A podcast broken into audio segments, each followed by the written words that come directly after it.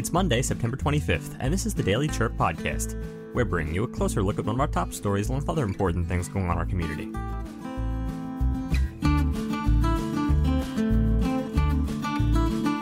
Today, we look at homelessness in Cochise County, a reflection of a wider issue faced across the nation.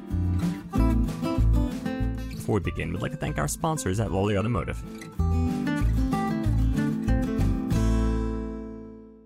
Hi, everyone. I'm Sean Lawley from the Lawley Automotive Group, and we've stocked up on inventory at all of our dealerships. If you've been thinking about a new car, we've got the deal for you on a new Buick, GMC, Chevrolet, Ford, Kia, Hyundai, Honda, Nissan, Chrysler, Dodge, Jeep, and Ram. You don't have to go to Tucson or Phoenix to buy a new vehicle. We're your hometown dealer since 1995. We'll beat the big city dealers in price, and our customer service is small town dealer friendly. Come into any one of the Lawley dealerships today or shop lawleycars.com and see why nobody beats a Lawley deal. Nobody. Now, some Arizona history. Did you know that Robert Koch is an esteemed American painter from Arizona? He first gained attention in the 1980s for his expressionistic paintings, influenced by Chicago Imagism, funk art, and surrealism. In the 1990s, Koch shifted to surreal landscapes, which critics labeled as hyper-real and hallucinatory. Throughout his evolution, Koch's art has consistently explored human connections with the natural world. Koch graduated from the University of Arizona and the University of Iowa and taught at various institutions, including ASU. His work has been showcased at major museums and belongs to collections like the Smithsonian American Art Museum and Phoenix Art Museum. Koch's awards include honors from the National Endowment for the Arts and the Ford Foundation. Today's history is brought to you by Benson Hospital. They're doing more than treating illnesses in Benson, they're building a healthier community. Benson Hospital is now collaborating with the Diaper Bank of Southern Arizona to provide diaper assistance to families in need. For more information, visit their website at bensonhospital.org. Now, our feature story. The sight of makeshift camps and the distressing living conditions of the homeless evokes a range of responses. These individuals often face public scorn, despite there being multifaceted reasons leading them to the streets. Since the 1990s, there's been a notable surge in the number of individuals over 50 facing homelessness. The Department of Economic Stability highlights financial setbacks like rent hikes, unexpected medical bills, or the loss of a spouse as key triggers for this crisis, particularly for those living on fixed incomes. Affordable housing remains elusive for many, and the problem isn't just limited to the elderly.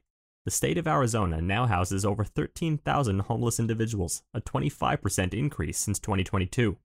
The widening gap between earnings and housing costs lays bare the grim reality for minimum wage workers who find it increasingly hard to afford even a modest dwelling. The bitter cycle of evictions and foreclosures isn't helping either. In August 2022 alone, the Phoenix metro area witnessed one of the highest numbers of evictions in the U.S., with more than 300 households applying for rent and utility assistance daily. Although Arizona received a significant amount in emergency rental assistance funds, the cutoff of the Emergency Rental Assistance Program threatens to worsen the situation, although a new aid program set to launch on October 15th provides a glimmer of hope. A recent study, led by Cochise County Housing Executive Director Anita Baca, unraveled the complex layers of housing insecurity. The crunch point? Meeting rent due dates amidst soaring rents. The study reflected a community scrambling for solutions, from crowding into unsafe spaces to the unavailability of adequate assistance. Despite the hurdles, some aid programs like the ERA have been instrumental in providing a safety net for the residents. However, the narrative changes with Cochise County's $24 million allotment from the American Rescue Plan Act in 2021, which disappointingly wasn't directed towards alleviating housing woes. The shelter situation in Cochise County further paints a bleak picture. With a mere six shelter facilities dispersed across the county, the capacity to accommodate and aid the homeless is starkly limited. These shelters, though impactful within their means, bear the weight of a growing crisis, offering a small respite but not a solution to the deep rooted problem. We'll be continuing to report on the homeless population in Cochise County in our new series. Visit myheraldreview.com for more. Thanks for listening. Before we continue, a quick message from our sponsors, Ace Hardware. Hi, this is Les from Sierra Vista Ace. This is a great time to paint. Ace stocks Clark and Kensington, Valspar, Dunn Edwards, and our own Ace Royal paint in interior and exterior finishes. We can computer match other brands and colors too. All the colors you can imagine, even one named Sierra Vista. Decide on the wall or room to paint, bring in a color idea, and let Ace mix your paint. Treat yourself to a new brush and roller too. Save gas, save time, shop Ace first. Sierra Vista Ace since 1981 on the corner of Fry and Highway 9. 1992. Next, Yuma County Supervisor Jonathan Lines recently joined advocates and a New York City official in testimony to the House Homeland Security Committee on the financial costs of Mayorkas' open border. Alex Cullen of Cronkite News has more on the story. Yuma County Supervisor Jonathan Lines told a House panel that his community wants to help the migrants who are moving in, but that they can't do it on their own and that they need help from the federal government to keep from drowning. Last year, fiscal year, our cost specifically related to uh, the illegals that were detained uh, was $1.3 million, uh, of which I believe maybe we were reimbursed 10% mm-hmm. Uh, or 10 cents on the dollar, I should say. This um, was echoed by Joe Borelli, a New York City council member, who said his city was also grappling with an overwhelming influx of migrants. Right now, almost every community in our city is on edge, fearing the next migrant shelter will be in their backyard worrying about how this growing crisis will affect every aspect of life in New York. Lines said every aspect of life in Yuma is already being affected. Migrants need shelter and food, they sometimes need medical care, and some will call 911 for help. He says the county responds at its own cost and at the cost of services that should go to county residents. Most lawmakers agreed that the federal government should step in and help, but they disagreed on the solution. So when you hear the ranking member on the other side say this isn't serious, this is just a dog and pony show, is there any wonder to anybody in this chamber why we can't solve this problem? They don't even think this is serious. Democrats said local governments need help, but they also said migrant contributions to the U.S. in taxes and labor should not be overlooked. New York Congressman Dan Goldman was um, adamant that members of both parties can and must work together. As we work, hopefully together, to fix our broken immigration system, because both Democrats and Republicans agree that it's broken. So let's not play political games for electoral benefit Let's get together and find some actual solutions. Lines said after the hearing that he hopes lawmakers can work together like Republicans and Democrats do in his county, a model he said Congress should follow despite the squabbling today.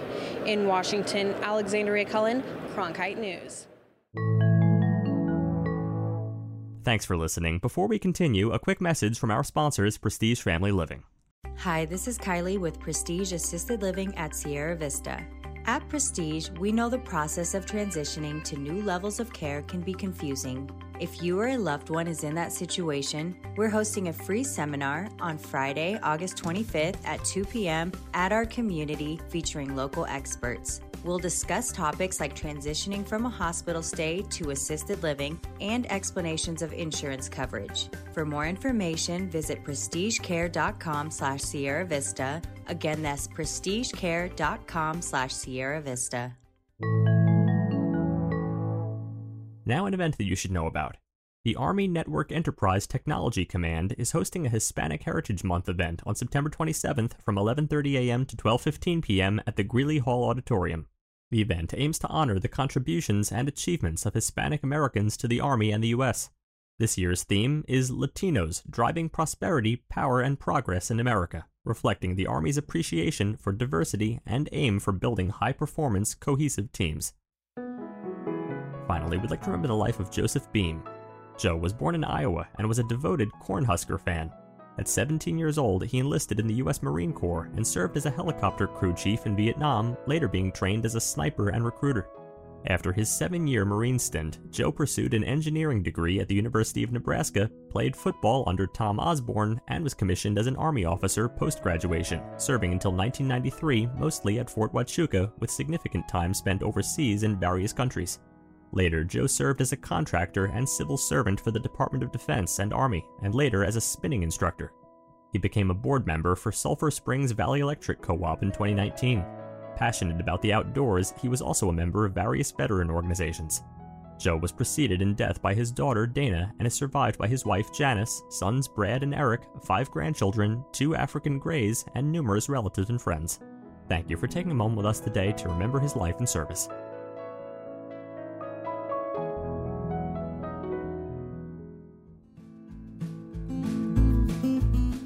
Thanks for tuning in to the Herald Review podcast today. And remember, the Herald Review is here for you with local news you can trust. Subscribe today for unlimited access to all of our content for just $14 per month. This is less than the cost of one hour of one reporter's work on a single story.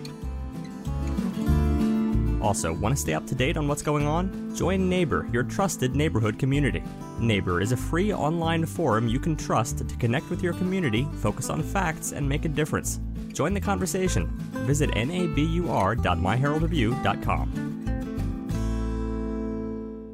It's a beautiful day in the neighborhood, especially in Cochise County. Become part of the hyperlocal conversation on Cochise County's exclusive social media platform, Nabur. That's N A B U R. Your neighbors are striking up meaningful conversations, sharing exquisite Cochise County photos, and respecting each other's views without any other social media noise. No unwanted advertising and only respectful conversations on hot community topics. That's right. Our journalism project manager can set the record straight and help answer any pressing questions about the happenings in our community. Join the conversation at myheraldreview.com slash N-A-B-U-R.